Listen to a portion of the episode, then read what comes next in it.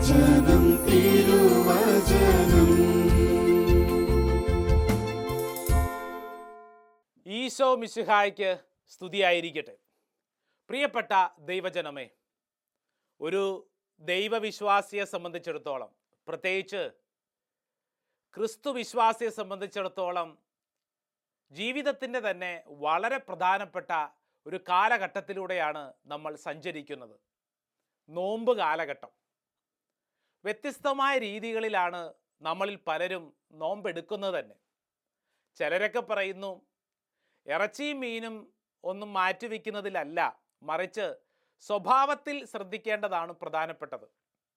മറ്റു ചിലർ പറയുന്നു അങ്ങനെയല്ല നമ്മൾ ഇറച്ചിയും മീനും ഒക്കെയാണ് മാറ്റിവെക്കേണ്ടത്. സ്വഭാവം ശരിയായില്ലെങ്കിലും കുഴപ്പമില്ല. ഇങ്ങനെ തുടങ്ങി പലതരത്തിലുള്ള വാദപ്രതിവാദങ്ങളൊക്കെ നോമ്പിനോട് ബന്ധപ്പെട്ടൊക്കെ ഒരുപക്ഷെ നമ്മുടെ വീട്ടിലും നമ്മുടെ സമൂഹത്തിലൊക്കെ നമ്മൾ ചർച്ച ചെയ്യാറുണ്ട്. ചിലരെ നോമ്പ് വന്നു കഴിയുമ്പോഴത്തേക്ക് അവരുടെ സ്വഭാവം കണ്ടിട്ടില്ലേ? താടിയൊക്കെ നീട്ടാൻ തുടങ്ങും. ആരോടും സംസാരിക്കില്ല. അവരെപ്പോഴും ശാന്തമായിട്ടിരിക്കും. അങ്ങനെയുള്ള ചില സ്വഭാവ ശൈലികൾ എന്തു പറയേണ്ടു? നോമ്പ് കാലഘട്ടം വ്യക്തിപരമായി നമ്മുടെയൊക്കെ ജീവിതത്തിൽ ചില സ്വാധീനങ്ങൾ നടത്തുന്നു എന്നുള്ളതിൽ യാതൊരു സംശയവുമില്ല. അതൊരു പക്ഷെ നമ്മൾ ആഗ്രഹിച്ചാലും ആഗ്രഹിച്ചില്ലെങ്കിലും നമ്മുടെ കുടുംബം നമ്മൾ ജീവിക്കുന്ന ഈ അന്തരീക്ഷം നമ്മളിൽ ചില മാറ്റങ്ങളൊക്കെ വരുത്തും. നോമ്പ് കാലഘട്ടത്തിൽ വായിച്ച് ധ്യാനിക്കാൻ പറ്റിയ ഒരു തിരുവചന ഭാഗം നിങ്ങളോട് ഞാനൊന്ന് പങ്കുവയ്ക്കുകയാണ്. അത് വിശുദ്ധ പൗലോസ് ലീഹ കൊരുന്തസർക്ക് എഴുതിയ ഒന്നാം ലേഖനം അതിന്റെ പതിമൂന്നാം അധ്യായമാണ്. ഫസ്റ്റ് കൊറിന്ത്യൻസ് ചാപ്റ്റർ തേർട്ടീൻ ഒരുപക്ഷെ ഇപ്പോൾ കേട്ടുകൊണ്ടിരിക്കുന്ന അനേകർക്കറിയാം പതിമൂന്നാം അധ്യായം എന്ന് പറഞ്ഞാൽ എന്തിന്റെ അധ്യായമാണ്? ആ സ്നേഹത്തെക്കുറിച്ച് പഠിപ്പിച്ചിരിക്കുന്ന അധ്യായമാണ്. സ്നേഹം സ്നേഹം സ്നേഹം. പ്രിയപ്പെട്ടവരെ നോമ്പ് കാലഘട്ടത്തിൽ ധ്യാനിക്കാൻ പറ്റിയ വചനഭാഗമാണ് ഈ കൊറിന്തോസർക്ക് എഴുതിയ പതിമൂന്നാം അധ്യായം first letter to Corinthians chapter thirteen ഇത് പറയാനൊരു കാര്യമുണ്ട്. കാരണം നോമ്പിനെ കുറിച്ച് കേട്ടിട്ടുള്ള നിർവചനങ്ങളിൽ എനിക്ക് ഇഷ്ടപ്പെട്ട ഒരു നിർവചനം എന്ന് പറയുന്നത് നോമ്പ് എന്ന വാക്കിന്റെ നിർവചനം. അതായത് നോവും അൻപും രണ്ട് വാക്കുകളാണ്. നോവ് പ്ലസ് അൻപ്. ഈ രണ്ട് വാക്കുകൾ ചേർത്തതാണത്രേ നോമ്പ്. നോവ് എന്ന് പറഞ്ഞാൽ നമുക്കറിയാം വേദന സഹനം. അൻപ് എന്ന് പറഞ്ഞു കഴിഞ്ഞാൽ എന്താണ് അർത്ഥം? അൻപ്. അൻപെന്ന് പറഞ്ഞു കഴിഞ്ഞാൽ സ്നേഹമാണ്. അപ്പോൾ നോവും സ്നേഹവും ചേർന്നതാണ് നോമ്പ്. നോവും സ്നേഹവും ചേർന്നതാണ് നോമ്പ്. ദാ ഈ കാലഘട്ടം നമ്മളെ ക്ഷണിക്കുന്നത് സ്നേഹത്തിൽ അല്പം നോവുകൾ ഏറ്റെടുത്ത് വളരാനുള്ള ഒരു വിളിയാണ്. അതുകൊണ്ടാണ് ഞാൻ പറഞ്ഞത് ഈ നോമ്പ് കാലഘട്ടം നിന്നെ ക്ഷണിക്കുന്നത് സ്നേഹത്തിൽ വളരുന്നതിന് വേണ്ടിയിട്ടാണ്.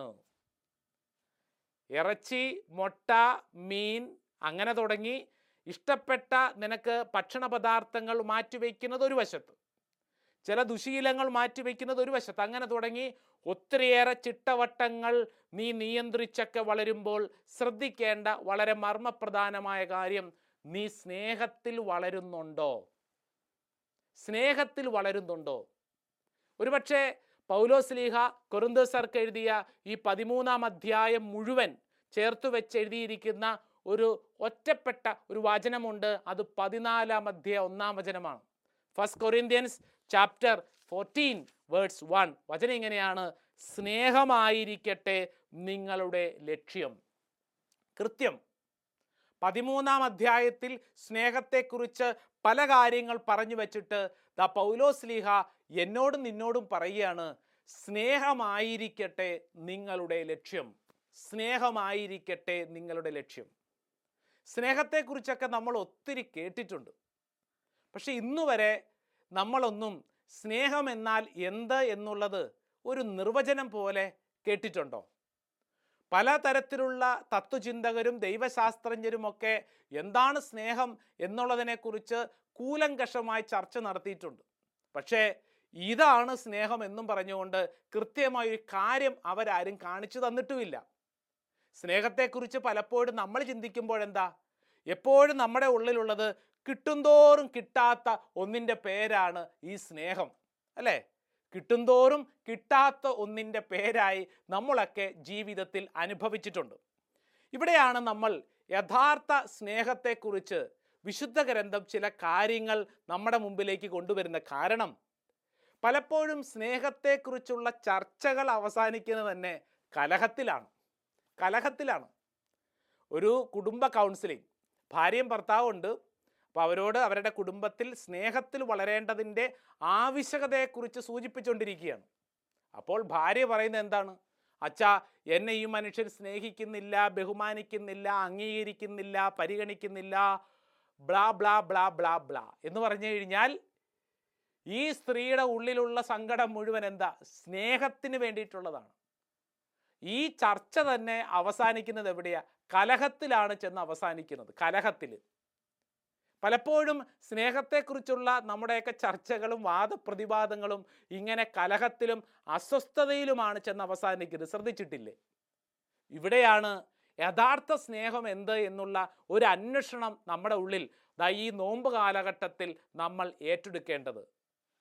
നോവ് അൻപ് നൊന്തുകൊണ്ട് വേദനിച്ച് ഇതാ സ്നേഹിക്കാനുള്ള ഒരു തീരുമാനം.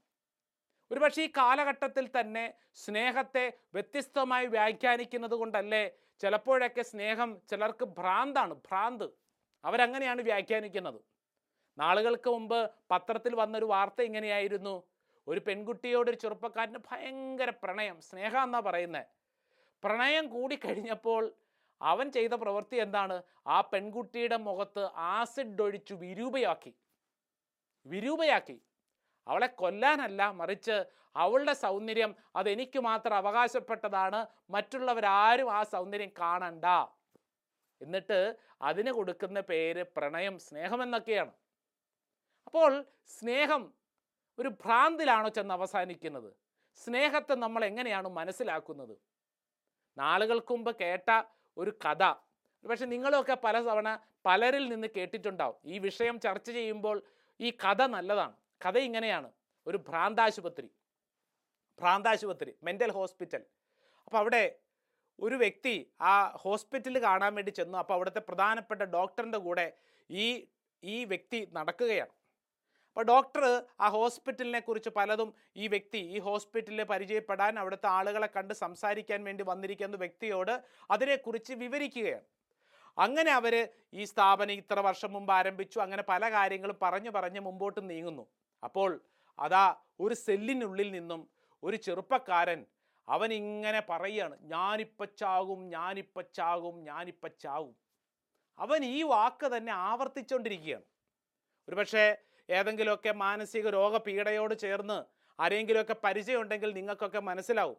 അങ്ങനെയൊക്കെ മെന്റൽ സ്ട്രഗിൾ വരുമ്പോഴത്തേക്ക് ചിലർ ചില വാക്കുകളൊക്കെ ആവർത്തിച്ചുകൊണ്ടിരിക്കും.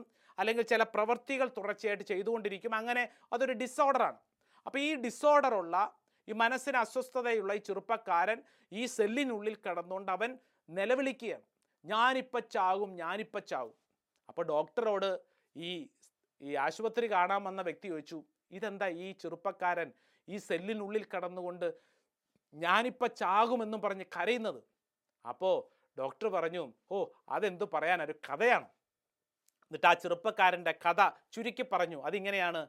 അതായത് ഈ ചെറുപ്പക്കാരൻ ഒരു പെൺകുട്ടിയെ സ്നേഹിച്ചു. പെൺകുട്ടിയെ സ്നേഹിച്ചു. അത് കഴിഞ്ഞപ്പോഴത്തേക്ക് ഇവന്റെ ആഗ്രഹമായിരുന്നു അവളെ കല്യാണം കഴിക്കണം. എന്നാൽ ഒരു കുറച്ച് നാളുകളുടെ സ്നേഹമൊക്കെ കഴിഞ്ഞപ്പോൾ ആ പെൺകുട്ടി വളരെ നൈസായിട്ട് ഇവനെ തേച്ചു. അല്ലേ? നമ്മൾ അങ്ങനെയാണല്ലോ പറയുന്നത് തേച്ചൊട്ടിച്ചു അവൾ അവനെ പറ്റിച്ച് കടന്നുപോയി. എന്നിട്ട് വേറെ ഒരുത്തിനെ കല്യാണം കഴിച്ചു. ഇത് ഈ ചെറുപ്പക്കാരന് താങ്ങാൻ പറ്റിയില്ല. അന്ന് മുതൽ ഇവൻ പറയുന്ന കാര്യം ഞാനിപ്പോൾ ചാകും ചത്താ മതി ചത്താ മതി ചത്താ മതി. ഇവൻ ആകപ്പാടെ ഭ്രാന്തായിട്ട് മാറി. ഒരു ചെറുപ്പക്കാരന്റെ സങ്കടമല്ലേ? അല്ലേ? അപ്പോൾ സ്നേഹം കിട്ടാതെ വന്നപ്പോൾ അവൻ പറയുകയാണ് ഞാൻ ചത്തുപോയി ഞാൻ ചത്താ മതി ചത്താ മതി ഞാൻ ചത്താ മതി. അപ്പോൾ ഇവരിങ്ങനെ സംസാരിച്ച് ഇവർ മുമ്പോട്ട് നീങ്ങുന്നു. അതാ കുറച്ച് കഴിഞ്ഞപ്പോൾ വേറെ അടുത്തൊരു സെല്ലിൽ നിന്ന് മറ്റൊരു ചെറുപ്പക്കാരൻ ഒച്ചത്തിൽ ഭ്രാന്തമായി ആക്രോശിച്ചുകൊണ്ട് പറയുന്നു ഞാനിപ്പ കൊല്ലും ഞാനിപ്പ കൊല്ലും. ഒരുത്തൻ പറഞ്ഞ എന്താ ഞാനിപ്പോൾ ചാകും ഞാൻ ചത്താ മതി ചത്താ മതി. ഇവൻ പറയണത് ഞാനിപ്പ കൊല്ലും ഞാനിപ്പ കൊല്ലും. അപ്പോൾ ഈ വ്യക്തി ചോദിച്ചു ഡോക്ടറെ ഇതെന്താ ഇങ്ങനെ ഒരുത്തൻ? ഇവൻ വേറൊരു വെറൈറ്റി ആണല്ലോ. ഇവൻ എന്താ എല്ലാവരെയും കൊല്ലും കൊല്ലും എന്ന് പറയണേ? ഓ അതെന്ത് പറയാനാ? അത് വേറൊരു കഥയാണ്. അപ്പോൾ ഡോക്ടറോട് ഇവൻ ചോദിച്ചു അതെന്ത് കഥയാണ്? ആ കഥയാണ് അറിയേണ്ടത്. അതായത് ഈ ചെറുപ്പക്കാരൻ ആരാണെന്നറിയാവോ? നമ്മൾ അല്പം മുമ്പ് കണ്ട ഒരു ചെറുപ്പക്കാരനെ ഒരു പെൺകുട്ടി തേച്ചിട്ട് പോയല്ലോ. ആ പെണ്ണിനെയാണ് അവൻ കല്യാണം കഴിച്ചത്. കല്യാണം കഴിച്ച അന്ന് മുതൽ ഇവൻ എന്തായി? ഇവന് ഭ്രാന്തായി മാറി. ഇവൻ പറയണത് ഞാനിപ്പോൾ കൊല്ലും ഞാനിപ്പോൾ കൊല്ലും എന്നുള്ളതാണ്. ഇവൻ കല്യാണം കഴിച്ചവൻ. മറ്റത് നഷ്ടപ്പെട്ടു പോയവൻ. ഒരുത്തൻ പറയുന്നത് ഞാൻ ചത്താ മതി. മറ്റൊരുവൻ പറയുന്നത് ഞാൻ കൊന്നാ മതി. ഇതൊരു കഥയായിട്ട് കേട്ടാൽ മതി. പക്ഷേ ചില കാര്യങ്ങൾ ഇതിന്റെ പിന്നിൽ ഒളിഞ്ഞിരിപ്പുണ്ട്. ക്രമരഹിതമായിട്ടുള്ള സ്നേഹങ്ങൾ ഭ്രാന്തിലാണ് ചെന്ന് അവസാനിക്കുന്നത്. ക്രമരഹിതമായ സ്നേഹങ്ങൾ. നമ്മുടെയൊക്കെ ജീവിതത്തിലെ സ്നേഹബന്ധങ്ങളെയും ഒന്ന് വിലയിരുത്തുമ്പോൾ നമുക്ക് കൃത്യമായി ബോധ്യപ്പെടുന്നൊരു കാര്യം എന്താണ്? ക്രമരഹിതമായ സ്നേഹബന്ധങ്ങളൊക്കെ ഇങ്ങനെ ഏതെങ്കിലും അസ്വസ്ഥതയിലാണ് അവശേഷിച്ചിട്ടുള്ളത്. ഇവിടെയാണ് നമ്മൾ തിരിച്ചറിയേണ്ടത് യഥാർത്ഥ സ്നേഹം അതെവിടെയാണ് എന്നുള്ളത്. കാരണം നോമ്പ് കാലഘട്ടം സ്നേഹത്തിൽ വളരാനുള്ള കാലഘട്ടമാണല്ലോ. ആ സ്നേഹത്തിൽ നമുക്ക് വളരണ്ടേ? ഇങ്ങനെ ഇരുന്നാൽ മതിയോ? ചിലരൊക്കെ പറയുന്നൊരു കാര്യം ഉള്ളിൽ സ്നേഹമുണ്ട് പുറത്ത് കാണിക്കുകയില്ല. അങ്ങനെയുള്ളവരെ നിങ്ങൾ കണ്ടിട്ടുണ്ടോ? പ്രത്യേകിച്ച് ഈ ഭർത്താക്കന്മാർ ചില കുടുംബങ്ങളിലെ പുരുഷന്മാർ കൗൺസിലിംഗ് സമയങ്ങളിലൊക്കെ ഞാൻ കണ്ടിട്ടുള്ളതാണ്. എല്ലാ പുരുഷന്മാരും അങ്ങനെയാണെന്നല്ല മറിച്ച് ചില പുരുഷന്മാരെ ഞാൻ കണ്ടിട്ടുണ്ട്. ഭർത്താവാണ് സീരിയസ് ആയിട്ട് ഇരിക്കുകയുള്ളൂ ഞാൻ അങ്ങനെ അനാവശ്യമായിട്ട് ചിരിക്കത്തൊന്നുമില്ല. ആ കുട്ടികളെ ഒന്ന് വിളിച്ച് തലോടാൻ സ്നേഹിക്കാൻ അവരെ സ്നേഹത്തിൽ ഒന്ന് ചേർത്ത് നിർത്താൻ ഭർത്താവിന് തയ്യാറാവുന്നില്ല. അപ്പം ഞാൻ ഈ ഭർത്താവിനോട് ചിലപ്പോഴൊക്കെ സംസാരിച്ച അവസരത്തിൽ ഞാൻ ചോദിച്ചു സഹോദര സഹോദരൻ അവരെയൊക്കെ ഒന്ന് സ്നേഹിച്ചുകൂടെ? ആ ഭാര്യ ഒന്ന് സ്നേഹിച്ചുകൂടെ? ഒന്ന് അംഗീകരിച്ചുകൂടെ? അച്ഛാ അച്ഛൻ എന്താ ഈ പറയുന്നത് എന്റെ സ്നേഹം എന്റെ ഉള്ളിലാണ്. ചിലർ പറയല്ലേ എന്റെ സ്നേഹം എന്റെ ഉള്ളിലാണ് ഞാൻ പ്രകടിപ്പിക്കുന്നില്ല. ഞാനിത് പറയുമ്പോൾ ചില ആളുകൾ കൃത്യമായിട്ട് അച്ഛാ ഇത് ശരിയാണ് അച്ഛാ എന്റെ ഭർത്താവിനെ കുറിച്ച് എന്റെ ഭാര്യയെക്കുറിച്ച് എന്റെ അപ്പനെക്കുറിച്ച് ഒക്കെ ഇത് ശരിയാണെന്ന് ചിലരൊക്കെ സമ്മതിക്കുന്നുണ്ട്. കാരണം ഇത് നമ്മുടെയൊക്കെ അനേകരുടെ ഉള്ളിലുള്ള ഒരു സ്വഭാവ രീതിയാണ്. എന്റെ ഉള്ളിലാണ് സ്നേഹം. ഞാൻ പുറത്ത് പ്രകടിപ്പിക്കുന്നില്ല. ഒരു കാര്യം ഓർക്കുക. പ്രകടിപ്പിക്കാത്ത സ്നേഹം ചത്ത സ്നേഹമാണ്. പ്രകടിപ്പിക്കാത്ത സ്നേഹം ചത്ത സ്നേഹമാണ്. സ്നേഹമാണെങ്കിൽ അത് ഉള്ളിൽ നിന്ന് ഒഴുകണം. അത് മറ്റുള്ളവരിലേക്ക് ഒഴുകണം. എങ്കിൽ മാത്രമേ സ്നേഹം സ്നേഹമാവുകയുള്ളൂ. അവിടെയാണ്. അവിടെ ചത്ത് കിടക്കുന്നു. അല്ല നമ്മൾ ചിന്തിച്ച് നോക്കിയേ ഒരു നദി അത് ഒഴുകുമ്പോഴാണ് അത് അനുഗ്രഹമായിട്ട് മാറും നന്മയായിട്ട് മാറും നദിയായി മാറുന്നത്. കെട്ടിക്കിടക്കുന്ന വെള്ളത്തിൽ എന്ത് സംഭവിക്കും? അസ്വസ്ഥതയും അശുദ്ധിയും വരും. അപ്പോൾ ഹൃദയത്തിൽ സ്നേഹമുണ്ട് എന്ന് അവകാശപ്പെടുന്ന ഏതെങ്കിലും ഭർത്താക്കന്മാരാവട്ടെ ഭാര്യയാവട്ടെ മക്കളാവട്ടെ ശ്രദ്ധിക്കണം. നിന്റെ സ്നേഹം യഥാർത്ഥ സ്നേഹമാണെങ്കിൽ അത് ഉള്ളിൽ കൊണ്ട് നടക്കാനല്ല പുറമേക്ക് അത് ഒഴുകപ്പെടണം. അപ്പോഴാണ് അത് യഥാർത്ഥ സ്നേഹത്തിലേക്ക് എത്തിച്ചേരുന്നത്. പ്രിയപ്പെട്ട ദൈവജനമേ ഇത് വളരെ പ്രധാനപ്പെട്ട ഒരു കാര്യമാണ്. പ്രത്യേകിച്ച് നമ്മുടെയൊക്കെ ആയിരിക്കുന്ന കുടുംബങ്ങളിൽ സ്നേഹം പരസ്പരം പ്രകടിപ്പിക്കുമ്പോഴാണ് കുടുംബത്തിൽ അത് അനുഭവിക്കാൻ സാധിക്കുന്നത്. അതല്ലാതെ എന്റെ സ്നേഹം എന്റെ ഉള്ളിലാണെന്നും പറഞ്ഞ് പൊതിഞ്ഞു പിടിച്ചാൽ അത് അസ്വസ്ഥതകൾക്ക് കാരണമായി തീരും.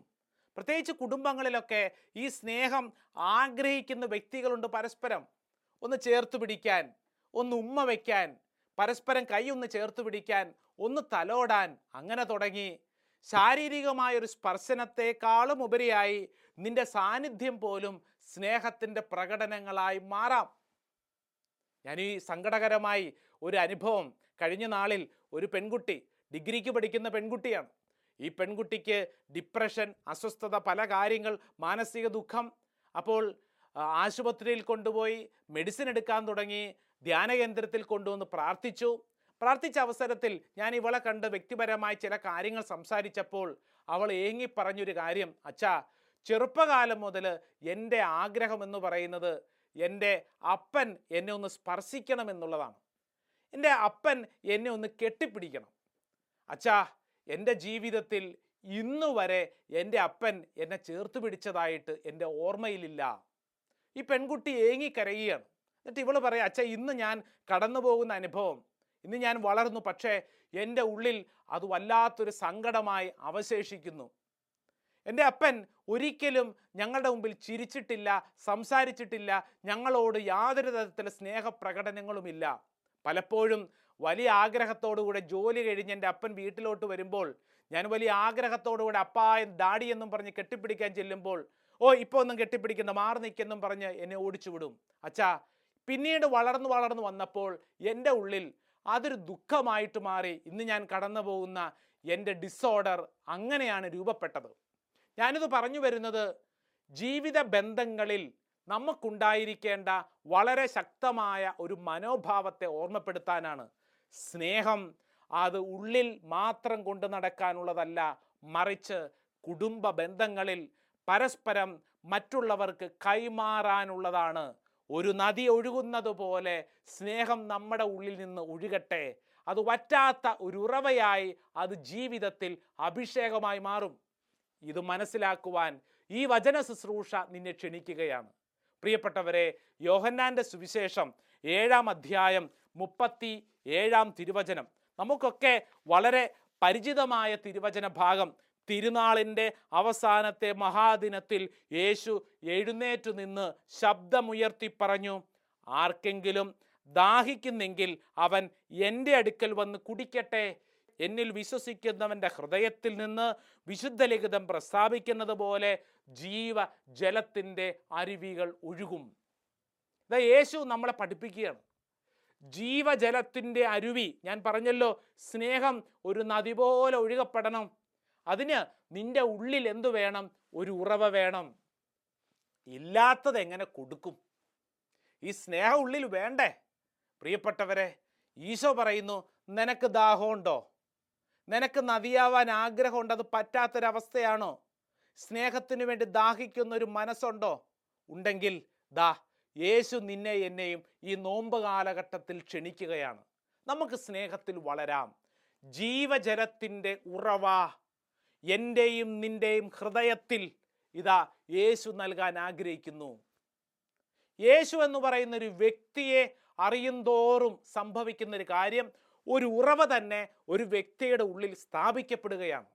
പിന്നെ നമ്മൾ വെള്ളം അന്വേഷിച്ച് പോകേണ്ടതില്ല. മറിച്ച് ഒരു ഉറവ തന്നെ ഇതാ നിന്റെ ഉള്ളിൽ രൂപപ്പെടുകയാണ്. പ്രിയപ്പെട്ടവരെ ഇതൊരു അത്ഭുതകരമായ കാര്യമാണ്. ഒരു വ്യക്തിയിൽ നിന്ന് നമുക്ക് ലഭിക്കുന്ന അഭിഷേകമാണ്. യേശുവിനെ അറിയുന്തോറും യേശു എന്ന് പറയുന്ന ഒരു വ്യക്തി നമ്മുടെ ഉള്ളിൽ നൽകുന്നത് ഈ സ്നേഹം വറ്റാത്ത സ്നേഹമാണ് വറ്റാത്ത സ്നേഹം. അതുകൊണ്ടല്ലേ യോഹന്നാന്റെ സുവിശേഷം നാലാം അധ്യായത്തിൽ നമ്മൾ പരിചയപ്പെടുന്ന സമരിയാക്കാരി? എന്താ അവളുടെ സങ്കടം? അവളുടെ സങ്കടം എന്നുള്ളത് ഈ സ്നേഹത്തിനു വേണ്ടിയുള്ള ദാഹമാണ്. സ്നേഹത്തിന് വേണ്ടിയുള്ള ദാഹം കാരണം ആ സ്ത്രീ നാലിൽ അഞ്ചിലധികം വരുന്ന പുരുഷന്മാരോടുള്ള ബന്ധം അവൾക്കുണ്ട്. നാലാം അധ്യായം നമ്മുടെ മുമ്പിൽ ഇതാ പഠിപ്പിക്കുന്നൊരു കാര്യമുണ്ട്. പത്ത് പതിനാറാം തിരുവചനം. Saint John's gospel chapter four word sixteen. അവൻ പറഞ്ഞു നീ ചെന്ന് നിന്റെ ഭർത്താവിനെ കൂട്ടിക്കൊണ്ടുവരിക. എനിക്ക് ഭർത്താവില്ല എന്ന് ആ സ്ത്രീ മറുപടി പറഞ്ഞു. യേശു അവളോട് പറഞ്ഞു എനിക്ക് ഭർത്താവില്ല എന്ന് നീ പറഞ്ഞത് ശരിയാണ്. നിനക്ക് അഞ്ച് ഭർത്താക്കന്മാരുണ്ടായിരുന്നു. ഇപ്പോഴുള്ളവൻ നിന്റെ ഭർത്താവല്ല. അപ്പോൾ അഞ്ചെണ്ണം ഉണ്ട്. ഇപ്പോൾ വേറെ ഉണ്ട് എന്ന് പറഞ്ഞു കഴിഞ്ഞാൽ ഈ നമ്പർ കൂടിക്കൊണ്ടിരിക്കുകയാണ്. എന്താണ് ഈ സ്ത്രീയുടെ ഉള്ളിലുള്ളത്? ഈ സ്ത്രീയുടെ ഉള്ളിൽ സ്നേഹത്തിന് വേണ്ടിയുള്ള വലിയൊരു ദാഹമുണ്ട്. അതിങ്ങനെ നമ്പർ മാറിക്കൊണ്ടിരിക്കുകയാണ്. ഇത് ഞാൻ പറയുമ്പോൾ നമ്മുടെ ഉള്ളിൽ ഇങ്ങനെ ഒരു ദാഹമില്ലേ? സ്നേഹത്തിനു വേണ്ടിയുള്ള ദാഹം അംഗീകരിക്കപ്പെടാനുള്ള ദാഹം. പ്രിയപ്പെട്ടവരെ ചുറ്റുവട്ടത്തുള്ള വ്യക്തികൾ വഴി നമുക്കൊരിക്കലും നമ്മുടെ ദാഹത്തെ ശമിപ്പിക്കാൻ പറ്റില്ല. ഇത് സത്യമായ കാര്യം. നമ്മൾ ചില ആളുകളെയൊക്കെ കാണുമ്പോൾ നമുക്ക് തോന്നും എന്താണ്? ഈ വ്യക്തിക്ക് എന്നെ പൂർണമായി സ്നേഹിക്കാൻ പറ്റും എന്നെ മനസ്സിലാക്കാൻ പറ്റും അങ്ങനെയല്ലേ? ഭാര്യയ്ക്ക് ഭർത്താവിൽ നിന്ന് ഭർത്താവ് ഭാര്യയിൽ നിന്നും തോന്നും ചിലപ്പോൾ പ്രണയിക്കുന്നവർക്ക് തോന്നും ദാ എനിക്കിഷ്ടപ്പെട്ട പുരുഷൻ എനിക്കിഷ്ടപ്പെട്ട പെൺകുട്ടി ഇവൾക്ക് മാത്രമേ എന്നെ പൂർണമായും മനസ്സിലാക്കാൻ പറ്റൂ ഇവൾക്ക് മാത്രമേ എന്റെ ജീവിതത്തിൽ എന്നെ പൂർണമായി സ്നേഹിക്കാൻ പറ്റൂ. യാഥാർത്ഥ്യത്തിൽ അങ്ങനെ വല്ലതും ഉണ്ടോ? നമ്മൾ ചുറ്റുവട്ടത്തും കാണുന്ന മനുഷ്യരെല്ലാവരും തന്നെ അപൂർണരാണ്. അതുകൊണ്ട് എന്ത് സംഭവിക്കും? അവർക്കാർക്കും നമ്മളെ തൃപ്തിപ്പെടുത്താനാവില്ല. നമ്മുടെ സ്നേഹത്തിന് വേണ്ടിയുള്ള ദാഹത്തെ ശമിപ്പിക്കാനാവില്ല. ഇത് യാഥാർത്ഥ്യമാണ്. ഇതാ യേശു സമരിയാക്കാരി സ്ത്രീയുടെ അവളുടെ ഉള്ളിലുള്ള ആ ദാഹത്തെ കണ്ടിട്ട് യേശു പറഞ്ഞു നീ ഇനി ഈ ജലം അന്വേഷിച്ച് ഈ സ്നേഹം അന്വേഷിച്ച് നടക്കേണ്ടതില്ല. സ്നേഹത്തിന്റെ ഒരു ഉറവ നിന്റെ ഉള്ളിലേക്ക് നൽകുകയാണ്. പ്രിയപ്പെട്ടവരെ ഇതാണ് യേശു നമ്മുടെ ഉള്ളിൽ ഈ നോമ്പ് കാലഘട്ടത്തിൽ നൽകുന്ന ഏറ്റവും വലിയ സമ്മാനം സ്നേഹത്തിന്റെ വലിയ ഒരു ഉറവ. നോവാനുള്ള സമയം എന്ന് പറഞ്ഞാൽ സ്നേഹത്തിൽ നോവ് ഏറ്റെടുക്കാനുള്ള സമയമെന്ന് നോമ്പിനെക്കുറിച്ച് വിശേഷിക്കുമ്പോൾ ഇതാ ക്രിസ്തുവാണ് യഥാർത്ഥത്തിൽ ത്യാഗം നോവ് ഏറ്റെടുത്ത് സ്നേഹം നമുക്ക് വെളിപ്പെടുത്തി തന്നത്. സ്നേഹത്തെക്കുറിച്ചുള്ള നിർവചനത്തെക്കുറിച്ച് ഞാൻ നിങ്ങളോട് ചോദിച്ചല്ലോ തുടക്കത്തിൽ. എന്നാൽ ഞാൻ ഇന്നോളം കേട്ടതിൽ വെച്ച് ഏറ്റവും സുന്ദരമായിട്ടുള്ള സ്നേഹത്തിനുള്ള നിർവചനം അത് വിശുദ്ധ ഗ്രന്ഥത്തിൽ ഞാൻ വായിച്ചിട്ടുള്ളത് യോഹന്നാനിൽ നിന്നാണ്. യോഹന്നാന്റെ ഒന്നാം ലേഖനം നാലാം അധ്യായം എട്ടാം തിരുവചനം. First John chapter four words eight വചനം പറയുന്നു ദൈവം സ്നേഹമാണ്. ദൈവം സ്നേഹമാണ്. പ്രിയപ്പെട്ടവരെ ദ ഏറ്റവും സുന്ദരമായിട്ടുള്ള നിർവചനം ദൈവം സ്നേഹമാണ്. ആ ദൈവം നിന്റെ ജീവിതത്തിൽ കടന്നു വരാൻ ആഗ്രഹിക്കുന്നു. നോമ്പ് കാലഘട്ടത്തിൽ നമ്മൾ ഒരുങ്ങുന്നതും പ്രാർത്ഥിക്കുന്നതുമെല്ലാം ഈ സ്നേഹത്തെ ഉള്ളിൽ സ്വീകരിച്ചു വളരാനുള്ള വലിയൊരു ആഗ്രഹമാണ്. യേശുവിന് നിന്നെ മനസ്സിലാക്കാൻ പറ്റും. യേശു നിന്റെ ഉള്ളിൽ അതാ ഒരു ഉറവയായി കടന്നു വരാൻ ആഗ്രഹിക്കുന്നു. ഹൃദയം തുറന്നാൽ യേശു നിന്റെ ഉള്ളിൽ കടന്നു വരും. അതായത് യേശുവിന്റെ സ്നേഹത്തെക്കുറിച്ച് മനസ്സിലാക്കുമ്പോൾ ഒറ്റ കാര്യം നീ ഓർക്കണം. നിന്റെ ചുറ്റുവട്ടത്തുള്ള മനുഷ്യർ അത് നിന്റെ പ്രിയപ്പെട്ടവർ സ്നേഹിക്കുന്നവർ നിന്റെ കൂട്ടുകാർ നാട്ടുകാർ അങ്ങനെയൊക്കെ അവരെല്ലാവരും നിന്നെ സ്നേഹിക്കുന്നത് നിനക്കുള്ളതിനെയാണ്. അല്ലേ? അതെ. നിന്റെ സൗന്ദര്യത്തെ നിന നിന്റെ അധികാരത്തെ നിന്റെ പണത്തെ നിന്റെ ബന്ധങ്ങളെ നിന്റെ കുടുംബ പാരമ്പര്യത്തെ നിന്റെ സ്ഥാനമാനങ്ങളെയാണ് അവരെല്ലാവരും സ്നേഹിക്കുന്നത്. അത് ശരിയാണ്. എന്നാൽ യേശു നിന്നെ സ്നേഹിക്കുന്നത് അത് നിന്നെയാണ് നിനക്കുള്ളതിനെയല്ല. നിനക്കുണ്ട് എന്ന് നീ പരുതുന്നതെല്ലാം ഇന്നല്ലെങ്കിൽ നാളെ നഷ്ടപ്പെട്ടു പോകും. എന്നാൽ നീ എന്ന് പറയുന്ന ഒരു വ്യക്തിയെ ഒരുപക്ഷെ ദാ ഇത് കേട്ടുകൊണ്ടിരിക്കുന്ന ചിലരുടെ ഉള്ളിൽ ജീവിതത്തിൽ പ്രായം കുറേ കടന്നുപോയി. ഒന്നും നേടാനായില്ലല്ലോ. എനിക്ക് ഈ സ്നേഹം അനുഭവിക്കാൻ പറ്റിയില്ലല്ലോ. ഞാനൊരു പരാജയമാണല്ലോ. ഞാൻ തകർന്ന വ്യക്തിയാണല്ലോ എന്നിങ്ങനെ ഒരു ചിന്തയുണ്ടോ? സാരമില്ല. നിന്നെ ഈശോയ്ക്ക് മനസ്സിലാക്കാൻ പറ്റൂ. കുറേ പരാജയങ്ങളുടെ നടുവിൽ അസ്വസ്ഥതകളുടെ നടുവിൽ ഇനി എനിക്കൊന്നുമില്ല. സകലതും നഷ്ടപ്പെട്ട വ്യക്തിയാണെന്ന് നീ തിരിച്ചറിയുന്നുണ്ടെങ്കിൽ ആ തിരിച്ചറിവിൽ നിന്നിൽ യേശു കടന്നു വരാൻ ആഗ്രഹിക്കുന്നു. യേശു കടന്നു വരുന്നത് നീ എന്ന് പറയുന്ന വ്യക്തിയെ സ്നേഹിക്കാനാണ്. അല്ലാതെ നിനക്കുള്ളതിനെ സ്നേഹിക്കാനല്ല. നമ്മുടെയൊക്കെ ജീവിതത്തിലെ പല ബന്ധങ്ങളും പ്രിയപ്പെട്ടവരെ നമുക്ക് നഷ്ടപ്പെട്ടു പോയത് എപ്പോഴാണെന്നറിയാവോ? അവരൊക്കെ നമുക്കുള്ളതിനെ ചിലതിനെയൊക്കെ സ്നേഹിച്ചു. അല്ലേ? കാലം മുന്നോട്ട് നീങ്ങിയപ്പോൾ നമ്മുടെ കയ്യിലുണ്ടായിരുന്നതൊക്കെ ആ നഷ്ടപ്പെട്ടപ്പോൾ ആ ബന്ധങ്ങളും അവസാനിച്ചു. നമ്മൾ എന്തു പഠിച്ചു? നമ്മൾ പഠിക്കേണ്ടത് ഒരിക്കലും വറ്റാത്ത സ്നേഹം നൽകുന്ന ഒരുവൻ ഈ ഭൂമിയിലുണ്ട് എന്നുള്ള തിരിച്ചറിവാണ്. പ്രിയപ്പെട്ടവരെ നോമ്പിനെക്കുറിച്ചുള്ള നമ്മുടെ ഈ ചിന്തയിൽ നോവ് സ്നേഹമായി ഏറ്റെടുത്ത ക്രിസ്തുവിനെ നമ്മൾ ജീവിതത്തിൽ രക്ഷകനും നാഥനുമായി സ്വീകരിക്കുകയാണ്. കാരണം നീ ദൈവത്തോട് ചോദിക്കുക ദൈവമേ എന്റെ ജീവിതത്തിന്റെ ഒറ്റപ്പെടലിന്റെ സങ്കടങ്ങളുടെ അവസരങ്ങളിൽ ദൈവമേ നീ എവിടെ? എന്ന് നീ ചോദിക്കുമ്പോൾ പിതാവായ ദൈവം ചൂണ്ടിക്കാണിച്ചു തരുന്ന ചിത്രം കുരിശിൽ കിടക്കുന്ന യേശുവിനെയാണ്. കുരിശിൽ കിടക്കുന്ന യേശു അല്ലേ? ആ കുരിശിൽ വിരിച്ച കൈവിരലുകൾ നിന്റെ നേരെ നീട്ടിക്കൊണ്ട് ക്രിസ്തു പഠിപ്പിക്കുന്ന ഒരു കാര്യമുണ്ട്. ദാ ഇതാണ് യഥാർത്ഥ സ്നേഹം. സഹിക്കുന്നതിലാണ് സ്നേഹം. സഹിക്കുന്നതിലാണ് സ്നേഹം. പ്രിയപ്പെട്ടവരെ നമ്മുടെ കുടുംബ ബന്ധങ്ങളിൽ വ്യക്തിപരമായ ജീവിതത്തിൽ ഒത്തിരിയേറെ ത്യാഗസഹനങ്ങളിലൂടെ. ഒരുപക്ഷെ മറ്റാരോടും പോലും പറയാൻ പറ്റാത്ത വണ്ണം ഉള്ളിന്റെ ഉള്ളിൽ സങ്കടങ്ങളുടെ പെരുമഴയുമായി ജീവിക്കുന്നവർ ഈ ശുശ്രൂഷയിൽ പങ്കെടുക്കുന്നുണ്ട്. എനിക്കറിയാം. പ്രിയപ്പെട്ടവരെ നിന്റെ സങ്കടം ഈശോയ്ക്കറിയാം. കുരിശിൽ കിടക്കുന്ന ഈശോ ആ കുരിശിന്റെ സഹന വഴികളിൽ നിന്നെ പഠിപ്പിക്കുന്ന ഏറ്റവും മർമ്മപ്രധാനമായ കാര്യം എനിക്ക് നിന്നോട് ഇത്രമേൽ സ്നേഹമുണ്ട് എന്നുള്ളതാണ്. എത്രമേൽ കുരിശോളം മരണത്തോളം നിന്റെ മേൽ സ്നേഹമുണ്ട്. നമ്മുടെ അനുദിന ജീവിതത്തിന്റെ ഈ നോമ്പിന്റെ ത്യാഗങ്ങളൊക്കെ ഈ സ്നേഹത്തിൽ വളരാൻ ഏത് സ്നേഹത്തിൽ? കുരിശോളമുള്ള സഹനത്തിന്റെ സ്നേഹത്തിൽ വളരാനുള്ള ഒരു കാലഘട്ടമാണ്.